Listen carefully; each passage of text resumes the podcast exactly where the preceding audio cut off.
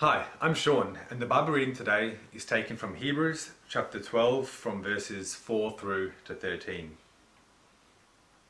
In your struggle against sin, you have not yet resisted to the point of shedding your blood.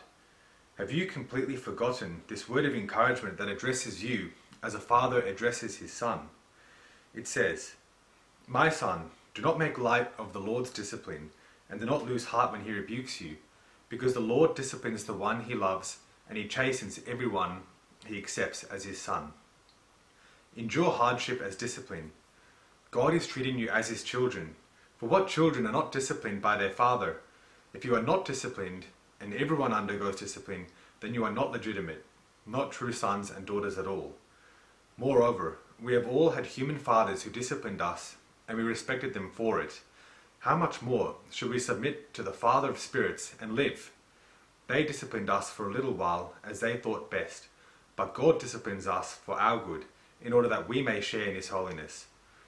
No discipline seems pleasant at the time, but painful. Later on, however, it produces a harvest of righteousness and a peace for those who have been trained by it. Therefore, strengthen your feeble arms and weak knees. Make level paths for your feet, so that the lame may not be disabled, but rather healed. Here ends the reading of God's Word. Well, we are up to the next in our series on being set apart by God and for God. And today's topic follows on from last week's one the glory of adoption. Now that we belong to God as His children, how are we meant to live like we belong? Well, here we consider the pain of discipline. But now let's join in prayer. Heavenly Father, we pray that as we reflect on these words, help us to see how you work for our good even though at times it may be painful. We pray this in Jesus' name. Amen. Now, you may have heard of the saying, no pain, no gain. And it's true for many things in life, isn't it? You don't become a top athlete, for example, a top soccer player or swimmer or basketball player, without a lot of pain involved. Years of training, exercise, fitness regimes, diets, weightlifting, and cardio. You don't get to be good at anything really without a lot of pain. And so, no pain, no gain.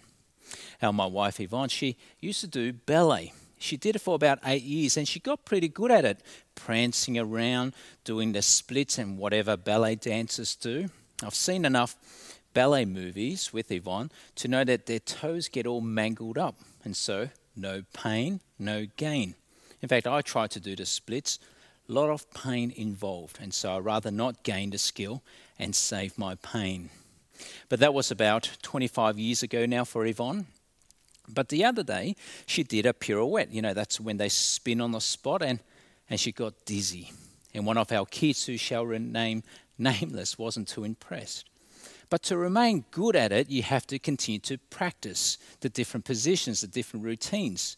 And so, no pain, no gain. And it goes for everything else in life. You don't go to bed one night and wake up the next morning and discover suddenly I'm an awesome violin player or a cello player. You don't become a leader in your field of science or research or finance or medicine. It just doesn't happen overnight. It never happens overnight, but only after years of study, of practice, of training, of sweat and blood. No pain, no gain.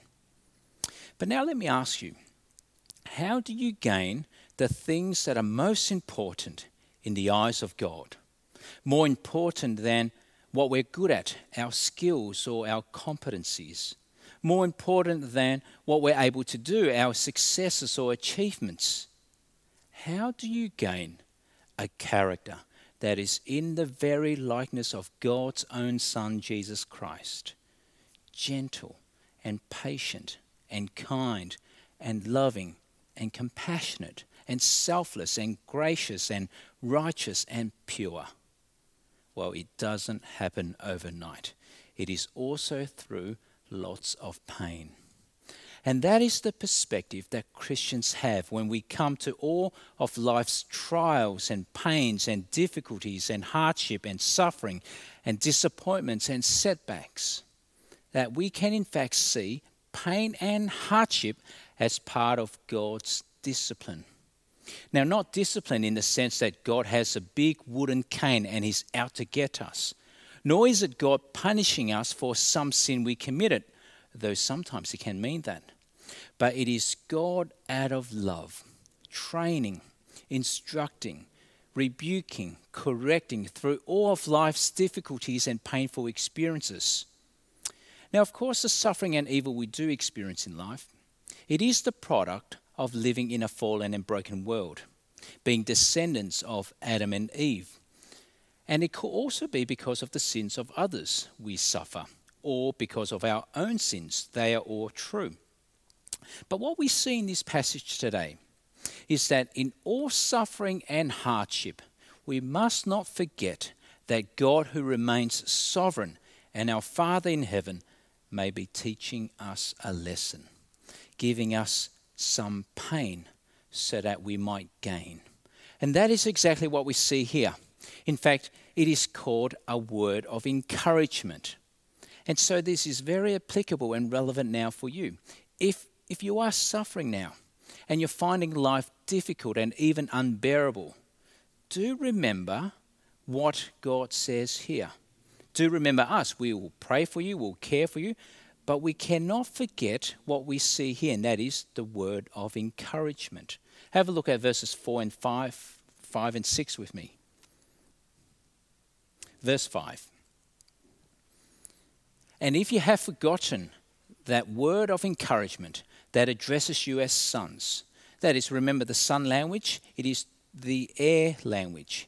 My son, do not make light of the Lord's discipline, that is, Take the lesson seriously. Do not dismiss it.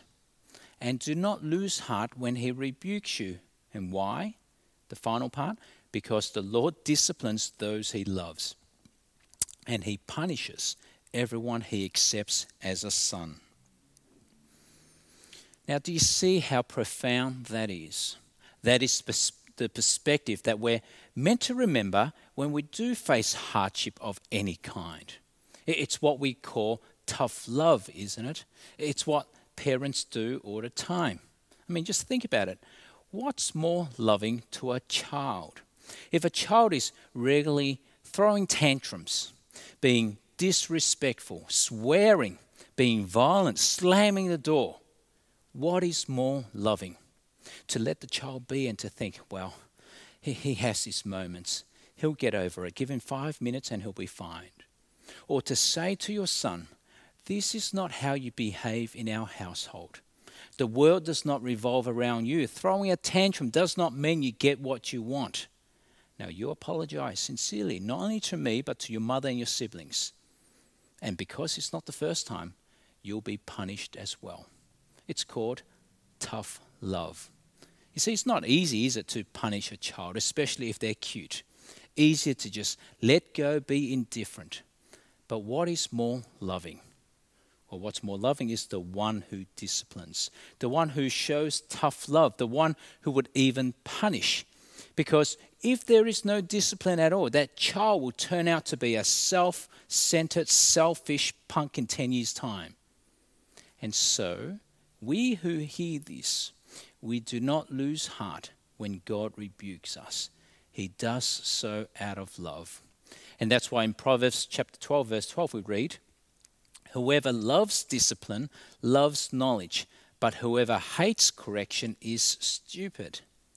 And so, with much of life experiences, God disciplines because he loves us. Look at verse 7 with me. Endure hardship as discipline.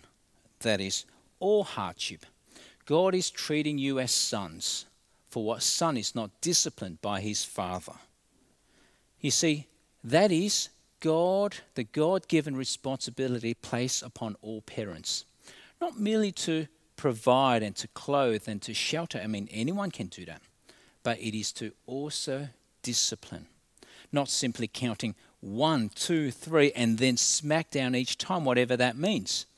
But it is to intentionally instruct, correct, rebuke, and to form in the child a character that is pleasing to God. And that's why we read in Proverbs 13:24, Whoever spares the rod hates their children, but the one who loves their children is careful to discipline them. And if that is expected of us as human parents, how much more so when it comes to God our Father in heaven? He disciplines us too. And so look at verse 8 now. If you are not disciplined, and everyone undergoes discipline, then you are illegitimate children and not true sons. If God is not disciplining you, then that verse says it means that God is not treating you as one of his children and you don't belong to the family of God. You see, that makes sense, doesn't it? it, it is my God given responsibility as a parent, as a father, to discipline my own children. That's my prerogative. You, you won't see me disciplining your child, nor would you want to. That's your responsibility. And so, how do my children know that they belong to me? Well, apart from living in my house, sharing my surname, calling me dad, they get to experience my discipline because I love them enough to do so. And so, how much more so with God? Look at verse 9 now. Moreover, we have all had human fathers who disciplined us and we respected them for it. I mean, how many of you respect your father now for how they disciplined you when you were younger? Back then you thought they were so strict, but now you think they're wise. And then we read on How much more shall we submit to the Father of our spirits and live? And that is the perspective we can live with when we experience the hardships and the tough seasons of life. Endure hardship and pain as God's discipline out of love. But now, for what purpose? Well, discipline is for gain. And the gaining of what is important in the eyes of God, the, the growing in godliness, in righteousness, in purity, in Christ likeness. Pain as discipline but discipline for gain. And that's why any parent will want to discipline their child because it is for their gain.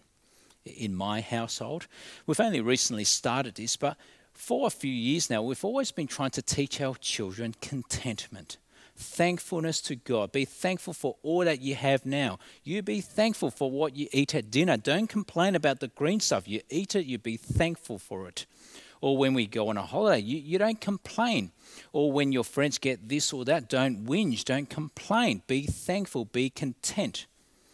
And so, how we're, we're doing that at the moment on my whiteboard at home, I've got a, a little table with my kids' names on it. And each time any of my kids complain, I put a mark against their name. And I've told them if you get enough marks against your name, you're going to get punished and suddenly they're a bit more careful about whinging and complaining.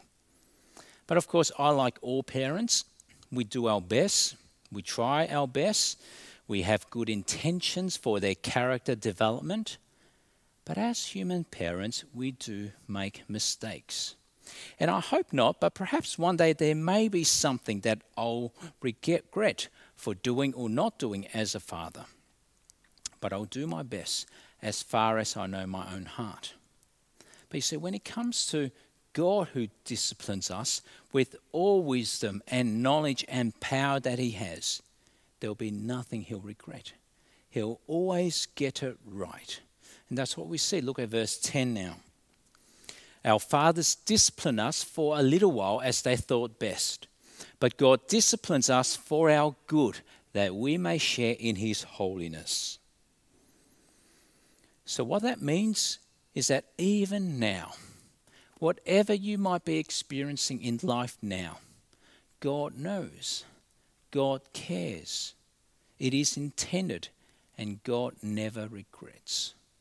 So perhaps at this point, it's, it's also worth me acknowledging some of you may not have had very good experiences with your father, maybe an abusive father maybe an absentee father, or maybe no father at all. But you need to hear this. Our Father in heaven is not like that at all. Will never abuse, will never forsake, but will always, always love. Even when it means sometimes some pain. You can rest assured with that. But this is not to say that discipline is easy. Well, we know that. We've experienced that. It's never pleasant at the time. I still remember how I used to be disciplined back in the days. And I'm glad for it. I mean, look at how I turned out. Now I'm saying that tongue in cheek. But getting all our theology right about pain and suffering and God's discipline, it does not take away from the sting of pain. The hardships that refine us, that stretches us to persevere, that builds resilience, that grows our character, they can be brutal experiences. But it is long term gain over short term pain. Look at verse 11 now.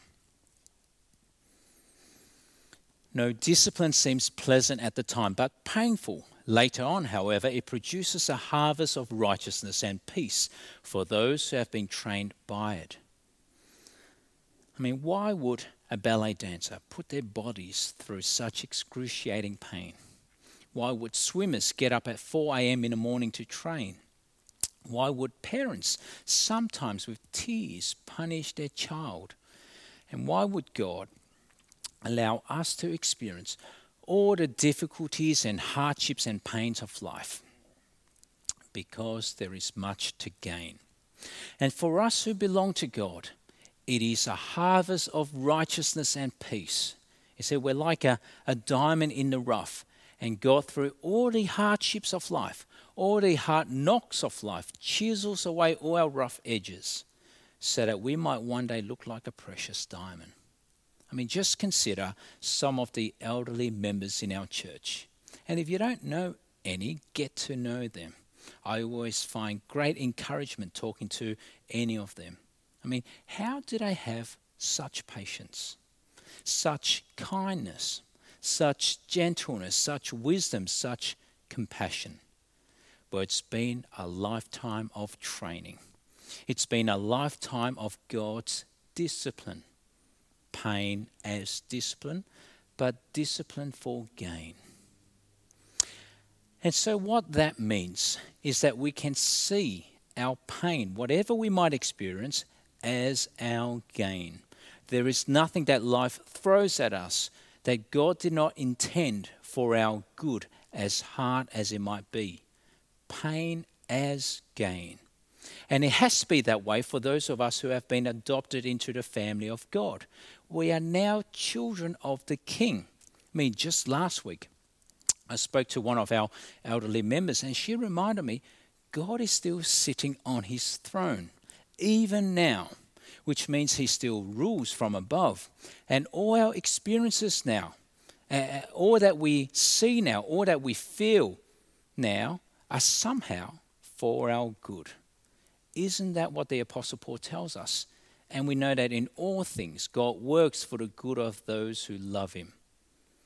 And very often, I know even in my own experience, we see that good work of God not only when times are good, but when times are tough and difficult.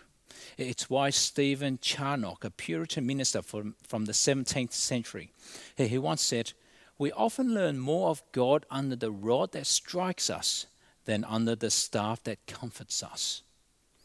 Yvonne and myself, we've lived about 40 years each, and we've had our fair share of trials that has broken us, reduced us to tears, and brought us to our knees, and I'm sure you do as well.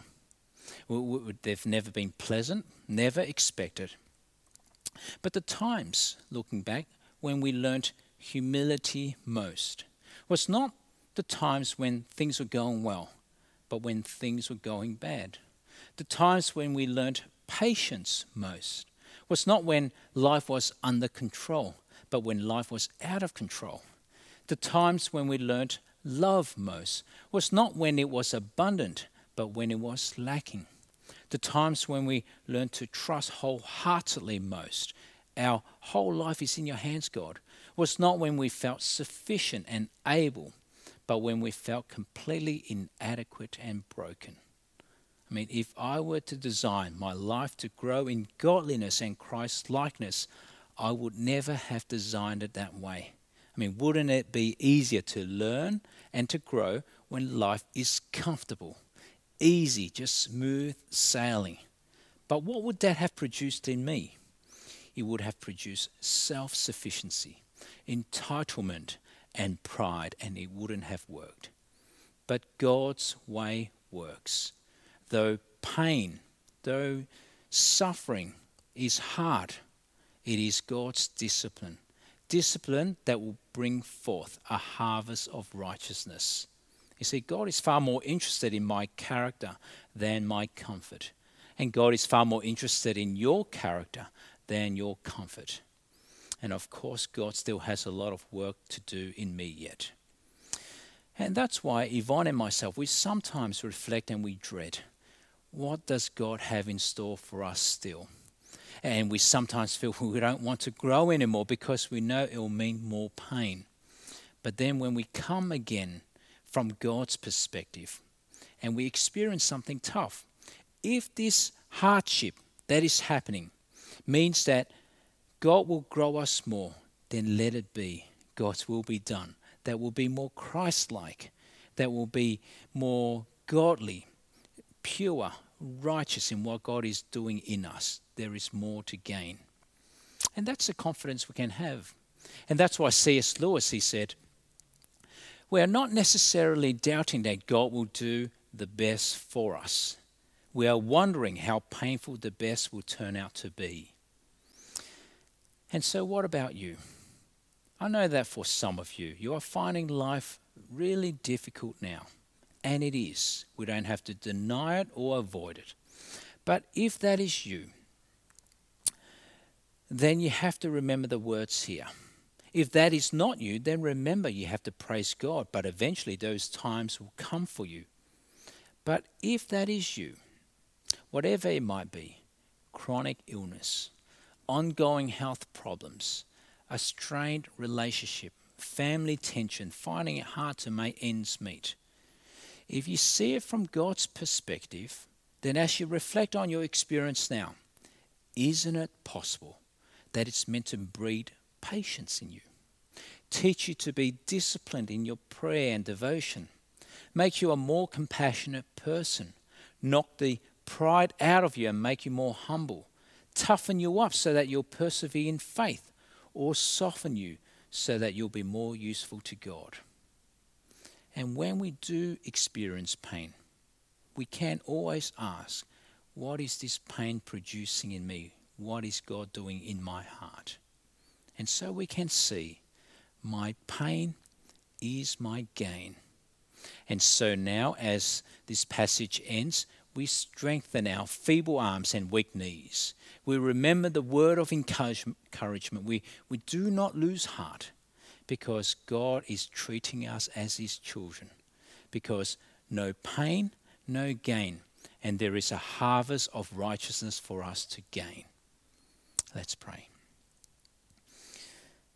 Dear Heavenly Father, we do trust in your wisdom and all the experiences you allow us to experience and we know that they are for our good. So help us to persevere, strengthen our weak arms, our feeble knees, that we might walk in faith, be disciplined, and to produce in us a harvest of righteousness.